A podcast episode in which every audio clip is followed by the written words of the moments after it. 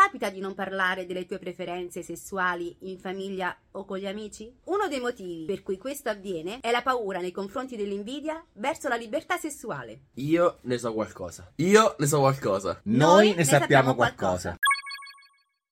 L'invidia può insinuarsi quando ci confrontiamo con le scelte sessuali degli altri. Provare invidia nei confronti della libertà sessuale dell'altro è un'emozione molto frequente e può portare a giudizi e pregiudizi anche molto dannosi nei confronti di chi li riceve. Noi forse siamo forti, voi forse siete forti, ma non tutti lo sono. E i danni generati dall'invidia e dalla cattiveria che essa sprigiona possono essere anche molto gravi ed irreversibili. La libertà sessuale è un diritto fondamentale, al pari di tutti i diritti che tu esprimi e che la nostra società progressista tutela. Che tanto progressista non è. Ognuno dovrebbe poter esprimere la propria sessualità senza timore di giudizi o discriminazioni. Accettare la diversità sessuale ci rende persone più aperte e consapevoli. Non dobbiamo permettere all'invidia di offuscare il rispetto e l'empatia. Ognuno ha il diritto di vivere la propria sessualità in modo autentico e libero. Dobbiamo sostenere l'uguaglianza e il rispetto per tutti, in ogni campo, incluso quella della sessualità che è così importante, soprattutto per noi giovani. Invece di lasciarci consumare dall'invidia, possiamo scegliere l'accettazione e la comprensione. Questo porta a relazioni più sane e ad una società